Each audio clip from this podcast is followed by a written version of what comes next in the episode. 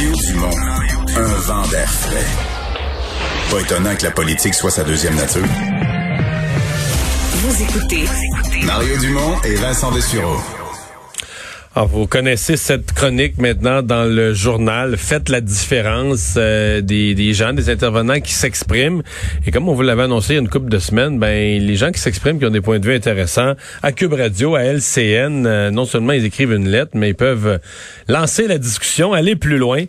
Steve Ouellette, euh, vous allez pouvoir le lire demain dans le journal, il est enseignant de français, euh, s'exprime sur euh, les négociations en cours pour les, les enseignants.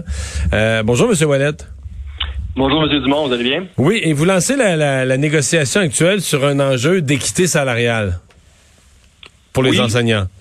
Principalement, l'équité des sexes, c'est que je trouve que c'est un filon qui n'est pas du tout exploité quand on vient à parler de ces négociations-là, autant pour euh, les enseignants, les infirmières, les éducatrices.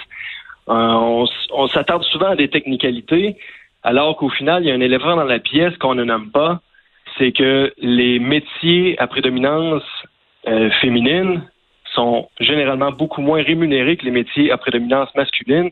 Et je trouve que ces négociations-là dépasse euh, les enjeux des conditions de travail des enseignants. C'est un enjeu qui devrait euh, mobiliser davantage toutes les femmes et toutes les féministes en général qui souhaitent des meilleures conditions pour les femmes dans, dans la société. Parce que, euh, dans le fond, vous placez l'enseignement comme un métier à prédominance féminine? Tout à fait. 75 des enseignants sont des enseignantes. Euh, donc, euh, effectivement, c'est un métier à prédominance féminine, tout comme euh, les, les, soins infirmiers les métiers d'éducation à l'enfance. Donc, et les salaires en général de tous les autres corps de métier généralement féminins sont vraiment inférieurs. Mais, dans le cas des enseignants, vous dites les enseignants dans, dans à l'intérieur du gouvernement, à l'intérieur du secteur public, un enseignant pour une formation équivalente gagne moins que d'autres travailleurs du, du secteur public. Bon, euh, je parle pas. Je trouve que c'est une euh, un débat qui dépasse le secteur public. Je crois que c'est plus notre façon de voir la contribution des femmes dans notre société. En réalité, euh, ça, ça, outrepasse la fonction publique. Euh, non, le, secteur public, je parle. Parce que je sais pas, avez vu des exemples de métiers à prédominance masculine dans le secteur public? Vous avez l'impression que, exemple, avec moins de formation, une formation équivalente, on gagne plus? Euh, oui, tout à fait. Ben, en fait, les, les chiffres euh, existent déjà, à savoir euh, le, retard salarial que les femmes ont dans le moment. donc, c'est 4, 4 et 13 dollars en moyenne en 2018 que ça avait été évalué pour les hmm. employés de 25 à 54 ans. Donc, c'est 13% de moins que les femmes gagnent en général en moyenne dans tous les corps de métier. donc, c'est quand même un écart qui est grand. Puis, euh, ça, ça outrepasse juste la, la, fonction publique, le secteur public, ça va, ça va plus loin. Euh, oui, non, c'est parce qu'on peut pas vraiment. Euh, c'est difficile de comparer parce que dans le secteur public, euh, des fois on gagne moins, on a plus de sécurité, on a plus de congés, plus de des meilleures assurances. C'est, c'est très difficile de comparer secteur public et secteur privé parce que c'est pas les mêmes. Euh, c'est pas les mêmes conditions. Bien des gens dans le secteur privé, effectivement, ils gagnent un peu plus, mais euh, le printemps passé, là, quand la pandémie a frappé, ils se sont retrouvés, euh, ils se sont retrouvés sa paille, alors qu'au gouvernement, les chèques rentraient, rien de plus beau, là. Tout à fait. Mm-hmm. Mais euh, moi, moi j'aimerais centrer le débat sur le, la perception de la, que la société a de, de, de, la contribution féminine en général. dans mon texte, je souligne que le salaire de la femme est généralement considéré comme un, salaire d'appoint. Euh, ah oui, vous pensez ça encore en 2020?